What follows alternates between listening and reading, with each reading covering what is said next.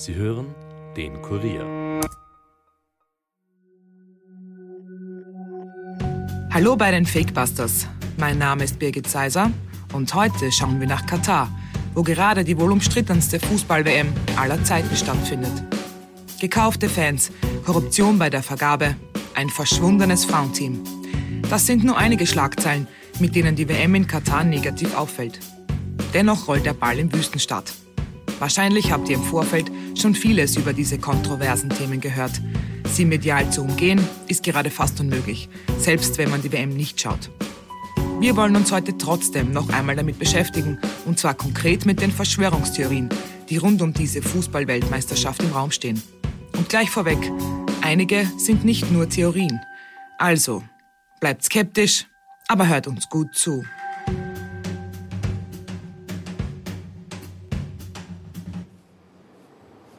The winner to organize the 2022 FIFA World Cup is Qatar.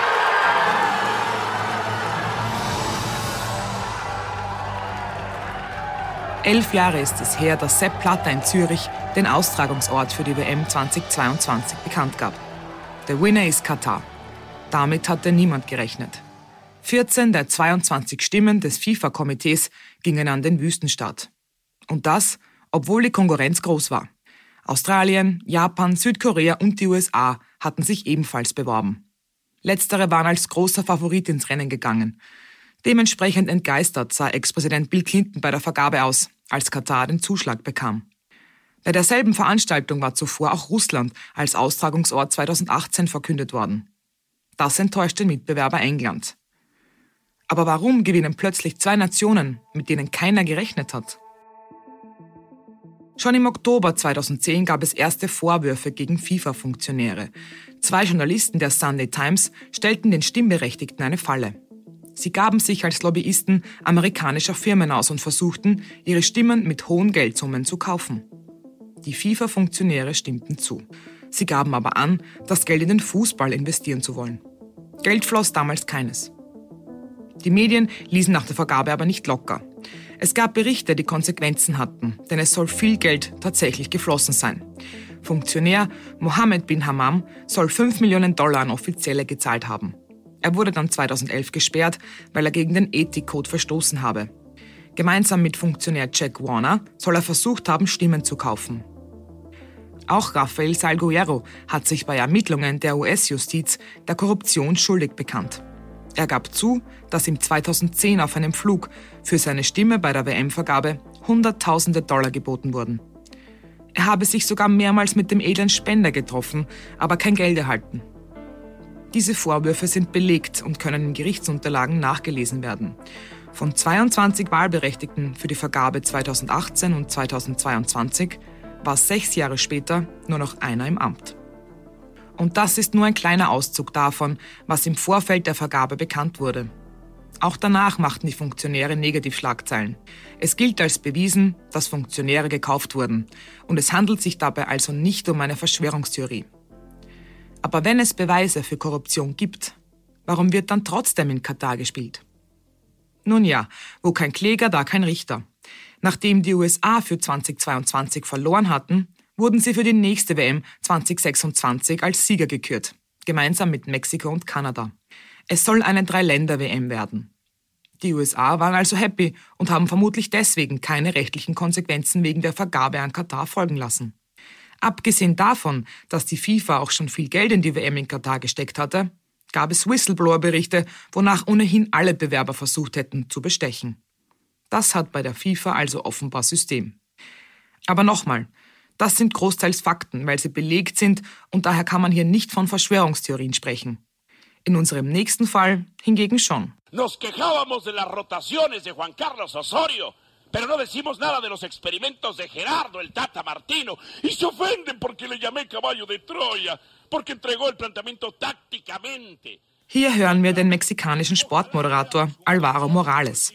Er befindet sich derzeit in Katar, um die WM zu kommentieren und hat mit einer Aussage etwas angesprochen, das viele mexikanische Fans schon lange denken.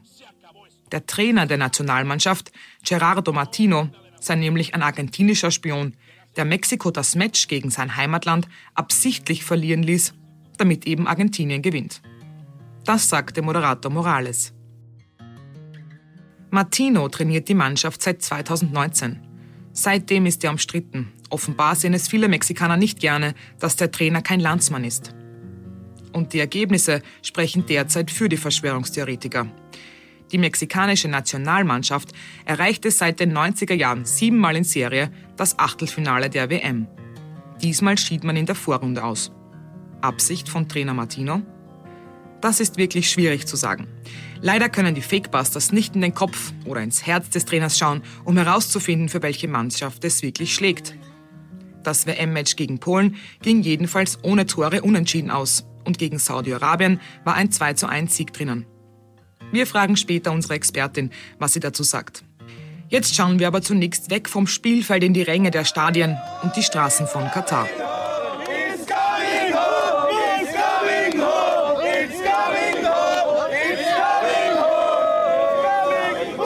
Hören wir den Jubel von englischen Fans und gleich vorweg, es liegt uns wirklich fern, stereotyp zu denken. Deshalb zitiere ich hier jetzt aus Kommentaren von Twitter-Usern. Die englischen Hooligans haben sich ein wenig verändert. Das ist so ein Skandal. Irgendwelche bezahlten Kataris rennen mit Deutschland-Trikots und Fahnen da herum. Die ganze Welt ist eine Bühne. Die haben den Bauarbeitern von Katar einfach verschiedene Trikots angezogen.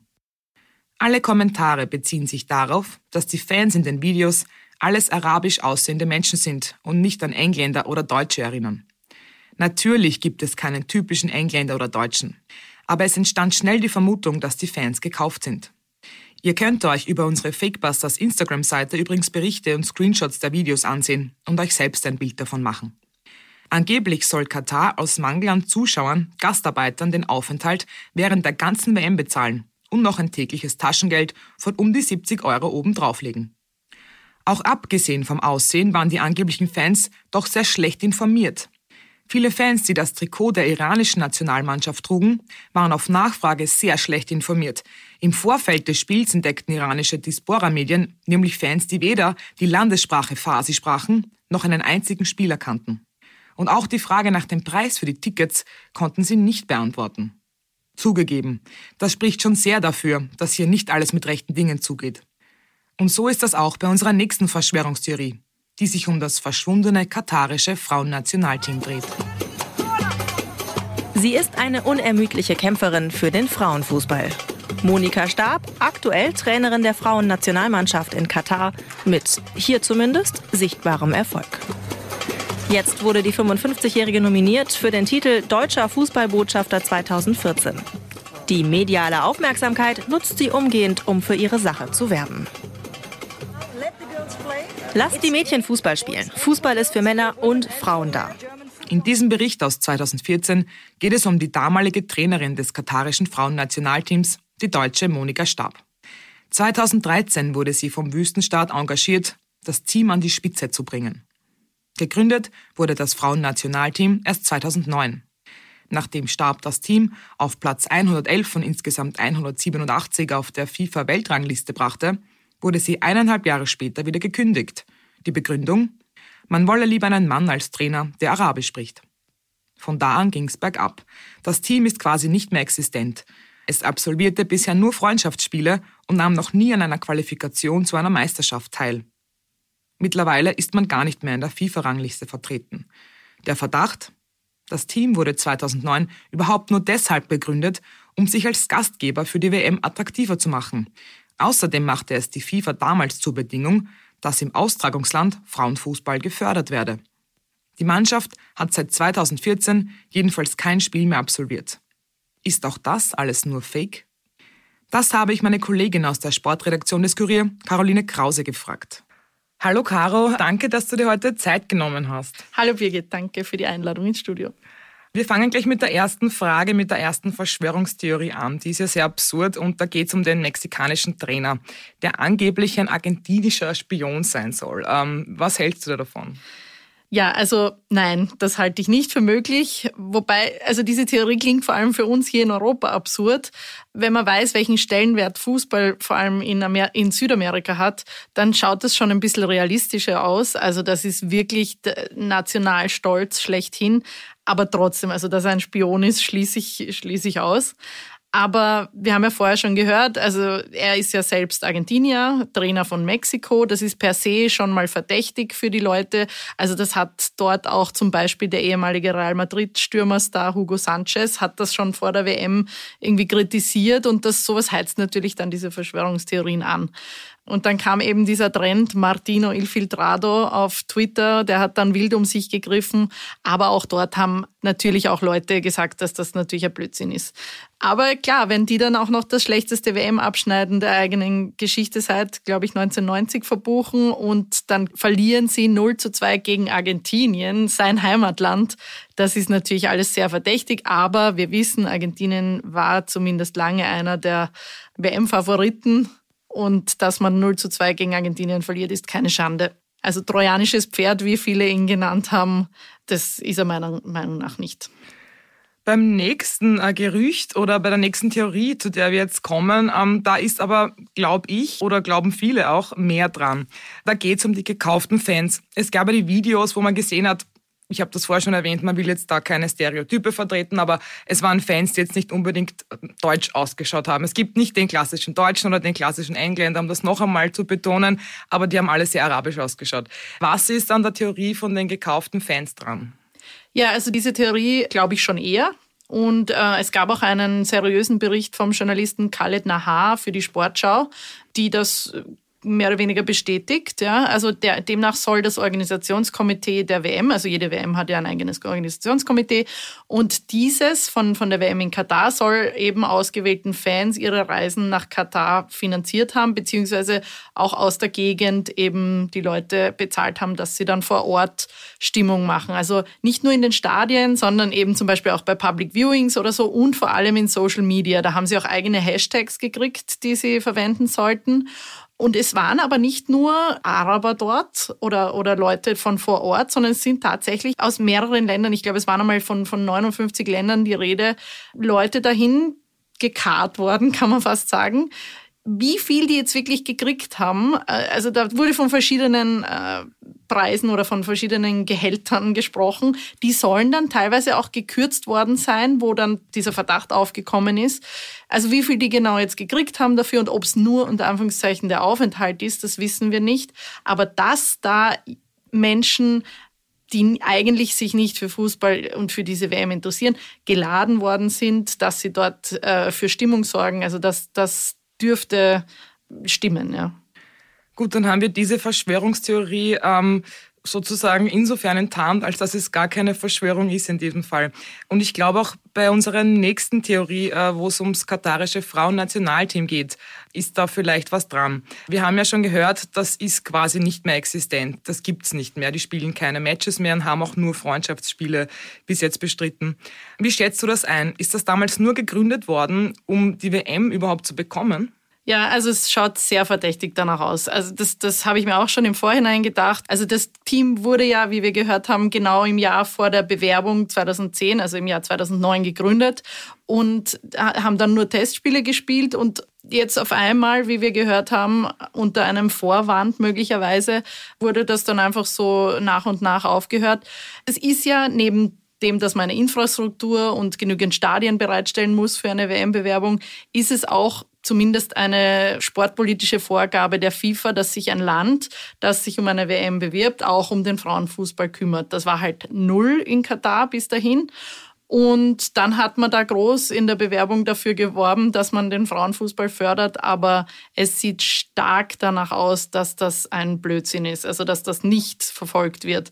Und überhaupt ist es so, dass Frauensport in Katar sehr im Hintergrund ist. Frauen dürfen zwar Sport machen, aber immer nur wenn ihre Väter, Brüder oder, oder Männer ihnen das erlauben, äh, mit Kopftuch. Und es ist es eigentlich für eine Katarerin schickt es sich nicht, jetzt da äh, Spitzensport zu machen.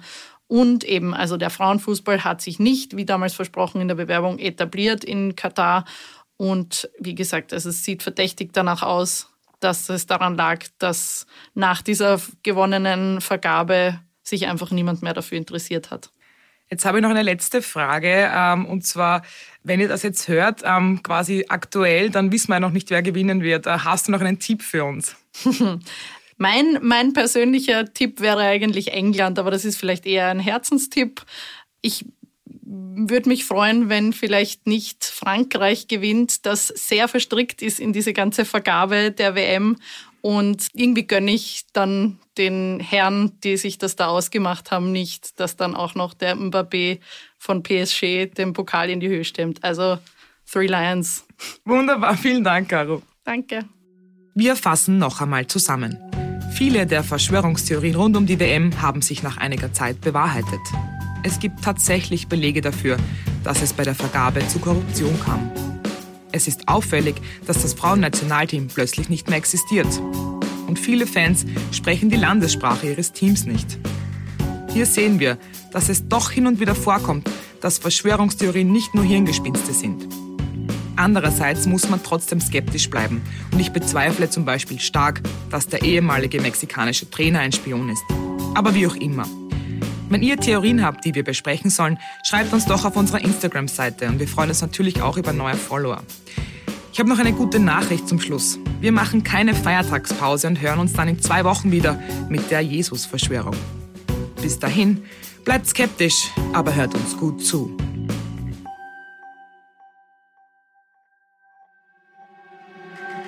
Das war's für heute von uns. Wenn euch der Podcast gefällt, abonniert uns doch und hinterlasst uns eine Bewertung in eurer Podcast-App. Moderation von mir, Birgit Seiser. Schnitt Dominik Kanzian. Produzent Elias Nadmesnik. Weitere Podcasts findet ihr auch unter www.kurier.at slash podcasts.